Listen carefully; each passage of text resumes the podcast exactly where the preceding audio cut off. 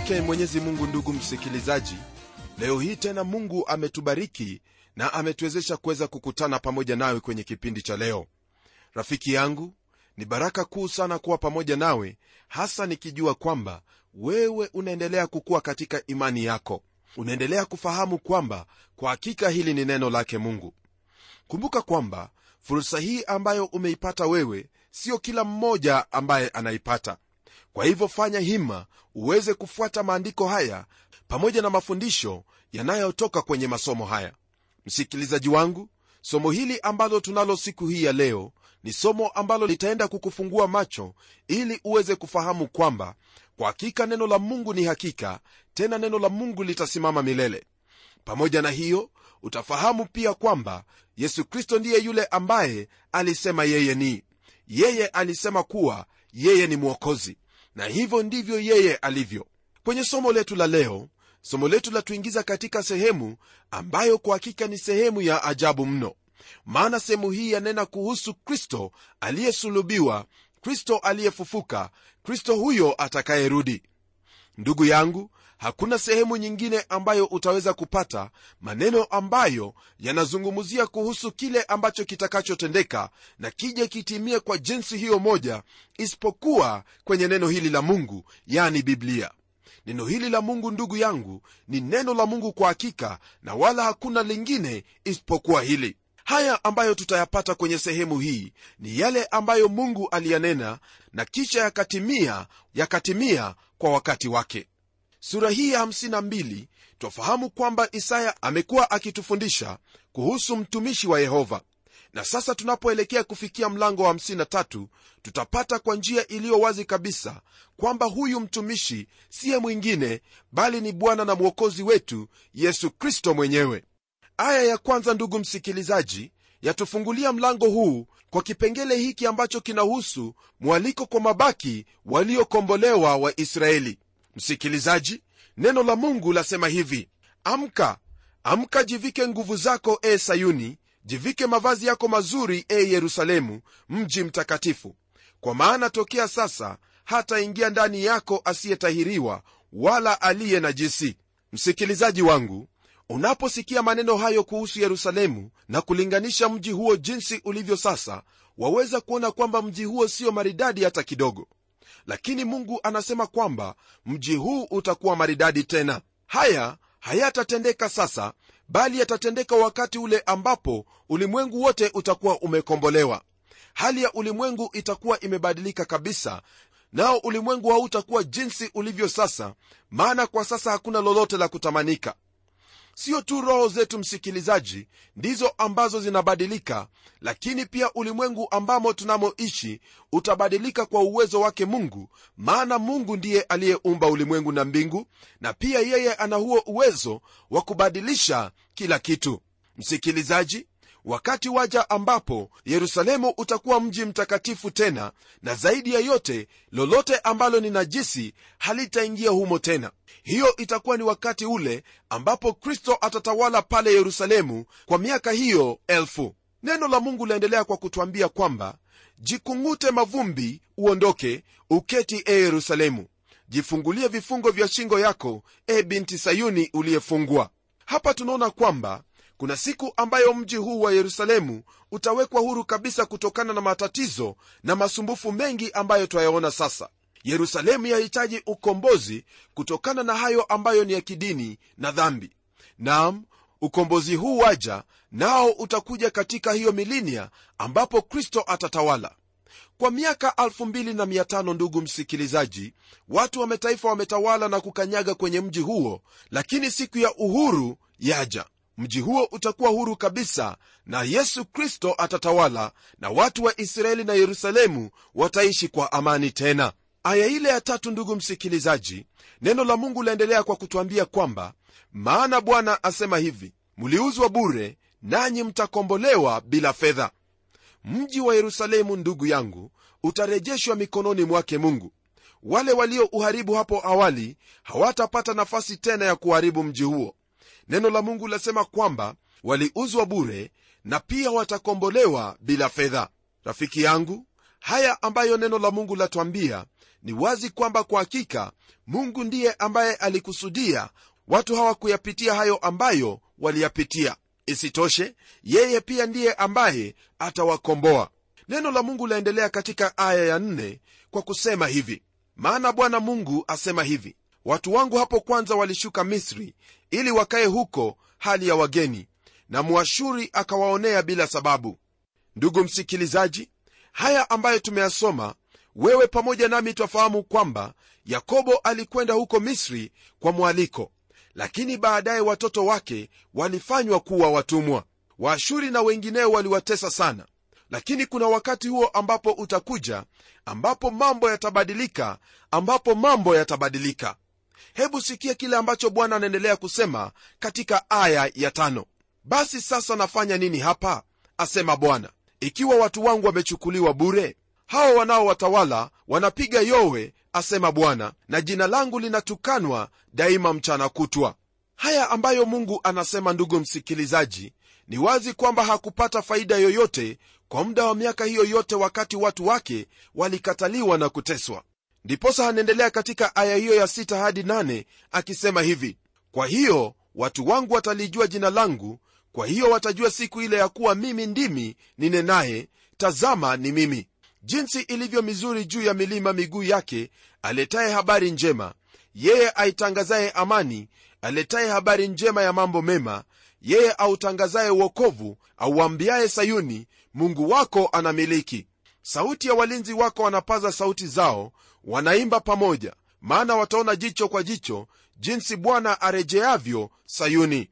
Msikilizaji maandiko haya yatuonyesha waziwazi kwamba kutokana na yale ambayo israeli wamepitia au magumu na mateso ambayo wameyapata siyo mateso tu yale walioyapata mikononi mwa misri au waashuri lakini pia mateso ambayo waliyapata ujerumani mateso ambayo wameyapata urusi na pia mateso ambayo wamepata popote ambapo wameonewa. Neno la mungu latuambia kwamba kuna habari njema kwa hao wa sayuni kwamba bwana atairejea sayuni. Hiyo ni kusema kwamba mungu atawakusanya tena mungu atawakumbuka tena na atawabariki na ulimwengu wote utafahamu na kujua kwamba mungu amewachagua huyo ambaye atarejea sayuni ndugu yangu siye mwingine bali ni bwana yesu kristo. Kwa sasa ulimwengu unamkataa na kumkana kristo ila wakati waja ambapo atadhihirishwa na atasema mimi huyu hapa. Wakati huu utakuwa mgumu mno kwa hao ambao walimkana maana hawatakuwa na nafasi ya kutubu. Msikilizaji neno la mungu lasema waziwazi kwamba kwa hiyo tena mungu alimwadhimisha mno akamkirimia jina lile lipitalo kila jina ili kwa jina la yesu kila goti lipigwe la vitu vya mbinguni na vya duniani na vya chini ya nchi na kila ulimi ukiri ya kuwa yesu kristo ni bwana kwa utukufu wa mungu baba andiko hilo lapatikana katika kitabu hiki cha wafilipi sura ile ya pili aya ya tisa hadi aya ya kumi. msikilizaji wangu huyo ndiye ambaye ni wokovu wa ulimwengu wokovu wa israeli na kila mmoja ambaye amemwamini huyo mungu wa israeli. Tunapoendelea kwenye aya ya tisa ndugu msikilizaji twaingia kwenye kipengele kingine ambacho kinanena kuhusu jinsi ambavyo israeli walivyoidhinishwa kama falme. Neno la mungu lasema hivi pigeni kelele za furaha imbeni pamoja enyi mahali pa yerusalemu palipokuwa ukiwa kwa kuwa bwana amewafariji watu wake ameukomboa yerusalemu. Rafiki yangu ijapokuwa wakati huu wa sasa hakuna sauti yoyote ya furaha huko yerusalemu kuna siku hiyo ambayo yaja ambao bwana wetu atakuwa akitawala ulimwengu huu. Wakati huo ndipo ambapo yerusalemu itajaa furaha na kelele za shangwe. Utakuwa ni utawala wa amani na haki. Mapenzi yake bwana msikilizaji ni kwamba sisi tulio wake tuweze kuwa watu wa furaha kwa kuwa bwana yesu ambaye yu katika maisha yetu amekwisha kuondoa huzuni yote ameondoa dhambi zote na mashaka ya kila aina. Ndiposa neno la mungu latuambia kwamba furahini katika bwana tena nasema furahini. Msikilizaji wangu iwapo hauna furaha basi muulize bwana akupe furaha. Maana furaha hii ya bwana hupatikana tu kwa wale ambao wamemwamini yesu kristo watu wanatafuta furaha sehemu nyingi lakini wewe ambaye umemwamini yesu kristo mungu tayari amekupa furaha. Maana furaha yake bwana ii kwa kila mmoja ambaye amemwamini yesu kristo. Furaha hii ndugu yangu haiwezi ikanunuliwa wala kupatikana sehemu nyingine yoyote. Je watafuta furaha ambayo ni ya kudumu? Furaha ambayo haihusishwi na pesa au kuwa na mali? Furaha ambayo haihusishwi na jambo lingine lolote la kuonekana basi furaha hii ii katika mwana wa mungu maana yeye ndiye ambaye huwafanya watu wakawa na furaha. Msikilizaji iwapo furaha itakuwepo katika ulimwengu huo mpya ni lazima awepo huyo ambaye atakuwa na utungu wa kuzaa haya mapya. Naye siye mwingine bali ni huyo mtumishi aliyeteseka yani yesu kristo. Huyo ndiye ambaye kwa utungu huo aliyoupata pale msalabani huo utungu ndio ulikuwa utungu wa kuzaa ufalme huu mpya wa israeli ambao utakuwa ni utawala wake nao utajumuisha ulimwengu mzima. Kwenye aya ya 1 hadi 12 neno la mungu lasema hivi bwana ameweka wazi mkono wake mtakatifu machoni pa mataifa yote na ncha zote za dunia zitauona uokovu wa mungu wetu. Nendeni zenu nendeni zenu tokeni huko msiguse kitu kichafu. Tokeni kati yake iweni safi ninyi mnaochukua vyombo vya bwana. Maana hamtatoka kwa haraka wala hamtakwenda kwa kukimbia. Kwa sababu bwana atawatangulia na mungu wa israeli atawafuata nyuma awalinde. Msikilizaji wangu kwa hakika hili ambalo tunalisoma hapa ni wazi kwamba uokovu wake bwana utatanda ulimwengu mzima. Tazama bwana mwenyewe amesema kwamba ameweka wazi mkono wake mtakatifu machoni pa mataifa yote. Hiyo ni kusema kwamba ulimwengu wote mataifa yote kabila zote zinakaribishwa katika uokovu wake bwana.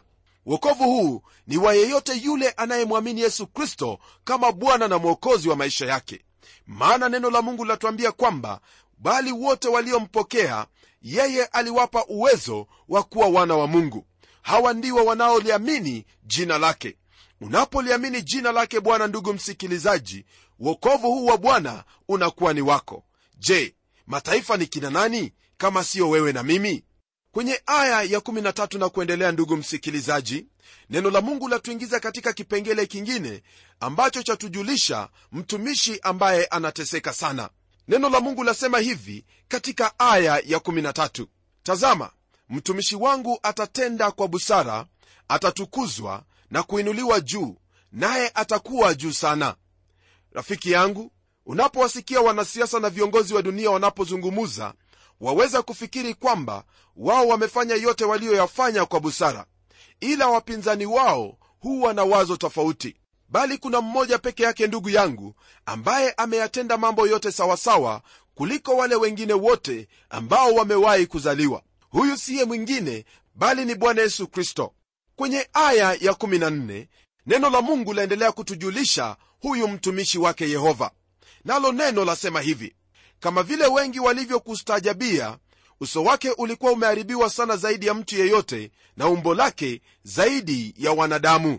Aya hiyo ambayo ndugu yangu tumeisoma ni aya ambayo inaonyesha picha ya kusulubiwa kwake yesu kristo na matamshi haya yanatutayarisha kwa ule mlango wa 53 bwana wetu yesu kristo alipokuwa hapo juu ya msalaba mwili wake ulikuwa umeharibiwa kiasi kwamba hakuna mtu ambaye angelitamani kumwona jinsi alivyokuwa.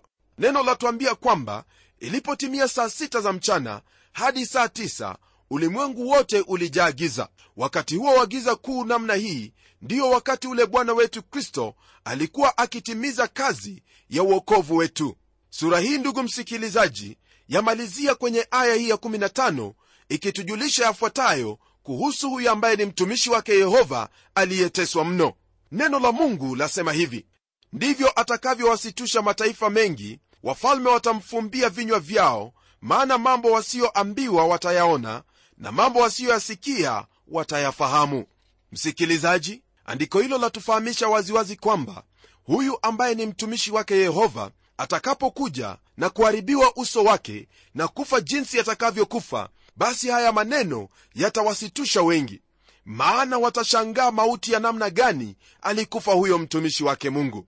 Ndugu msikilizaji mauti yake kristo hayawezi kulinganishwa wala kufanana na mauti ya mtu mwingine yoyote mauti yake yalikuwa ni tofauti kabisa maana hakuna yeyote ambaye amekufa kwa jinsi hiyo aliyokufa yesu kristo. Hayo ambayo tumeyasoma na kuweza kujifunza kutoka kwenye sura hiyo ya 52 yatuandalia na kutuingiza kwenye sura ile ya 53 ambayo ina hayo ya kustaajabisha sana kuhusu kifo cha kristo msalabani kwa ajili ya wenye dhambi kwenye sura hii ya 53 ndugu yangu wale ambao wanalielewa neno la mungu wanafahamu kwamba sura hii na zaburi ile ya 22 hutupatia maelezo yaliyo wazi kabisa kuhusu kusulubiwa kwake kristo kuliko sehemu nyingine yoyote katika biblia. Mambo yanayoelezea kuhusu kusulubiwa kwa bwana yesu ni mambo yenye kina kirefu mno kiasi kwamba hakuna yeyote yule ambaye anaweza kutuelezea vya kutosha kuhusu mambo ambayo yalitendeka kwa ukamilifu msikilizaji wangu kundi hilo ambalo lilimuua tunasikia habari kwamba lilikaa hapo ili limwangalie akiwa hapo juu ya msalaba.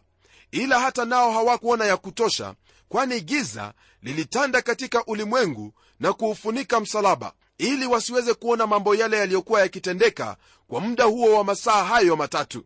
Baada ya masaa hayo matatu sehemu hiyo iliyokuwa imebaki ya mwili wake yesu kristo ilikuwa imejaa damu tupu hata hapangepatikana mtu yeyote wa kumtamani. Ndugu yangu gharama ya uokovu wa watu wa ulimwengu ilikuwa ni gharama kuu kweli kweli. Ni jambo la kweli kabisa kwamba hatuwezi kuyaelewa yote ambayo yalitendeka pale msalabani kwani yalikuwa ni mazito sana kwa mawazo yetu madogo kuweza kuyafahamu. Hayo yote yalitendeka kwa sababu ya ule upendo ambao mungu wetu alitupenda nao. Maneno haya ambayo twayasoma ndugu msikilizaji ni maneno ambayo yalitabiriwa miaka 7 kabla yesu kristo hajazaliwa. Na basi kwa hivyo wengine wameulizwa swali hili kwamba tunawezaje kujua kwamba nabii isaya alikuwa akizungumza mambo ambayo yanamhusu bwana yesu ama maneno haya ambayo aliyazungumza yalikuwa yanahusu mtu mwingine? Swali hili ndilo ambalo liliulizwa na yule towashi wa kule kushi wakati filipi muubiri alikuwa amelikaribia gari lake ili aweze kuzungumza naye neno la mungu baada ya kuongozwa na roho wake bwana. Msikilizaji mtu huyu ambaye alikuwa afisa mkubwa katika serikali ya kushi alikuwa akitoka yerusalemu kuabudu na alipokuwa njiani akawa anasoma hiyo sehemu ya maandiko ya kitabu hiki cha isaya sura ya 53 huyu towashi alipokuwa akisoma mlango huo na kifungu kile cha saba na cha nane alikuwa na swali kuhusu hayo maandiko maana hakujua nabii alikuwa anazungumza habari zake ama alikuwa anazungumza habari za mtu mwingine.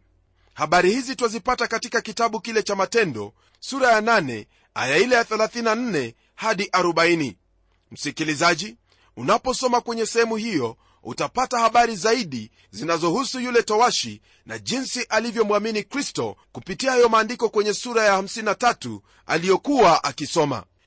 Kwenye sura hii ya 53 ni picha ya msalaba wake kristo ambayo inaonekana kana kwamba ilipigwa wakati ambapo bwana alikuwa akiteseka hapo msalabani.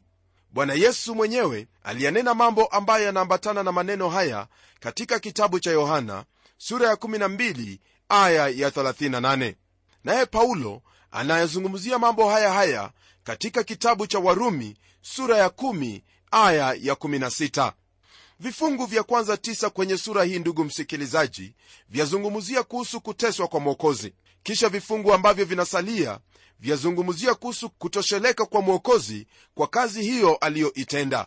Labda wakati huu wa sasa wakaa kwenye kivuli cha maisha. Unakuwa kama mtu ambaye yuko katika tanuru la moto. Ikiwa hivyo ndivyo ilivyo hali yako hebu nikutie moyo na nikujenge imani ya moyo wako kwa kukwambia ya kwamba kabla ya mema na kutosheleka hayajaja wakati mwingine matatizo hutangulia kisha baadaye wema unakuja kwa wingi kweli kweli. Kilio huja kukaa usiku lakini asubuhi huwa furaha. Yale ambayo unayapitia kwa sasa ndugu yangu usikate tamaa. Endelea kumwamini bwana yesu kristo naye atakutembelea na atafanya usiku wako kugeuka na kuwa asubuhi atageuza hali yako ndugu msikilizaji na kukupa furaha badala ya huzuni. Hebu tuendelee ndugu msikilizaji tuweze kuona haya ambayo yalimpata yesu kristo yani mateso yake. Kwenye aya ya kwanza neno la mungu lasema hivi ni nani aliyesadiki habari mliyoileta? Na mkono wa bwana amefunuliwa nani? Hapa inaonekana kama isaya anapiga kelele akisema kwamba watu hawayaamini maneno yake. Awali kabisa wakati ambapo mungu alimwita na kumkabidhi kazi ya unabii mungu alimwambia kwamba wewe utawapelekea watu hawa ujumbe ambao hawatausikiliza. Wakati utakapowaambia neno langu hawatakuamini. Ni jambo lililo kweli ndugu msikilizaji kwamba watumishi wa mungu hawajakuwa wakipokelewa kwa mikono miwili hapa duniani.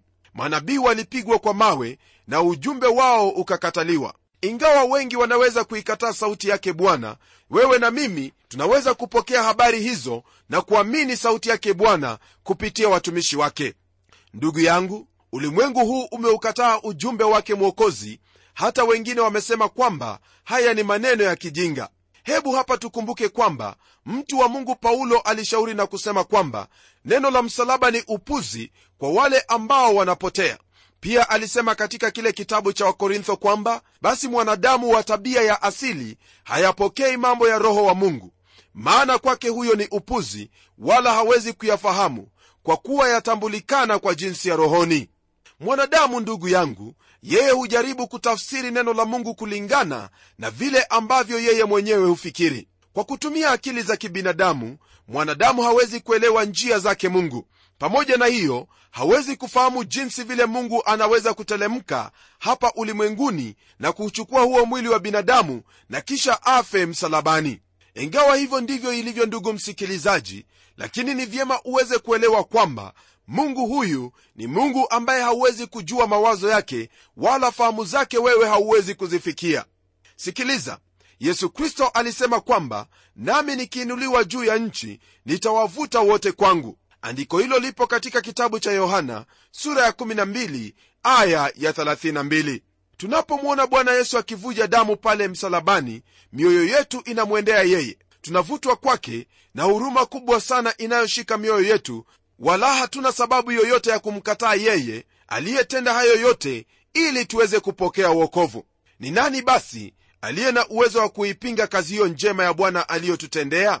Msikilizaji hebu huyo aliyechubuliwa pale msalabani akuvute kwake ili upate kupokea huo upendo wake ambao alikuja na kufa kwa ajili yako. Hebu tuombe pamoja. Baba mungu katika jina la mwanao yesu kristo na kushukuru kwa ajili ya hili ambalo umetufunulia. Bwana mungu ni vigumu sisi kuweza kuelewa yale ambayo kristo aliyepitia pale msalabani ila letu sisi ni kuweza kupokea pendo lako na neema yako ambayo ilifunuliwa pale msalabani na ikafunguliwa kwa kila mmoja anayeamini. Naomba kwa ajili ya ndugu yangu msikilizaji kwamba utamsaidia apate kufahamu neema hii ipo tu sasa kwa ajili ya kila mmoja atakayeamini. Na kushukuru kwa ajili ya maisha yake hasa anapozingatia kuweza kukuangalia wewe uliye uokovu wake. Naomba haya katika jina la yesu kristo aliye bwana na mwokozi wa maisha yetu. Amen. Ndugu yangu mungu akubariki na aendelee kukuhifadhi katika kila njia. Mtazame huyo aliyeangikwa pale juu nawe upate kuishi. Hadi kipindi kijacho mimi ni mchungaji wako jofre wanjala munialo na neno litaendelea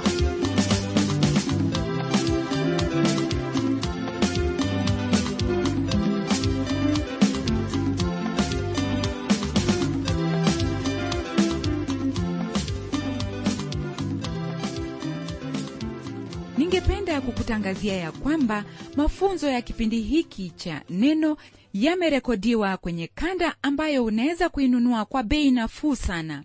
Na kumbuka unaponunua kanda za kipindi cha neno utakuwa pia umesimama nasi katika kuona kwamba hiki kipindi kinaendelea hewani. Na kwa mengi zaidi kuhusu hizi kanda tafadhali tuandikie barua kupitia anwani ifuatayo.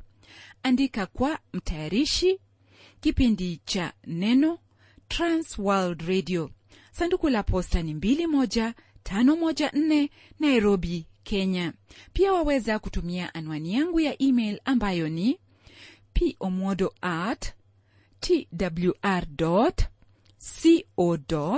ke na anwani yetu ya website ni www twrafrica org usikose kuwa pamoja nasi katika kipindi kijacho. Na ni mimi hapa pamela omodo ambaye ninakutakia baraka za mwenyezi mungu. Neno litaendelea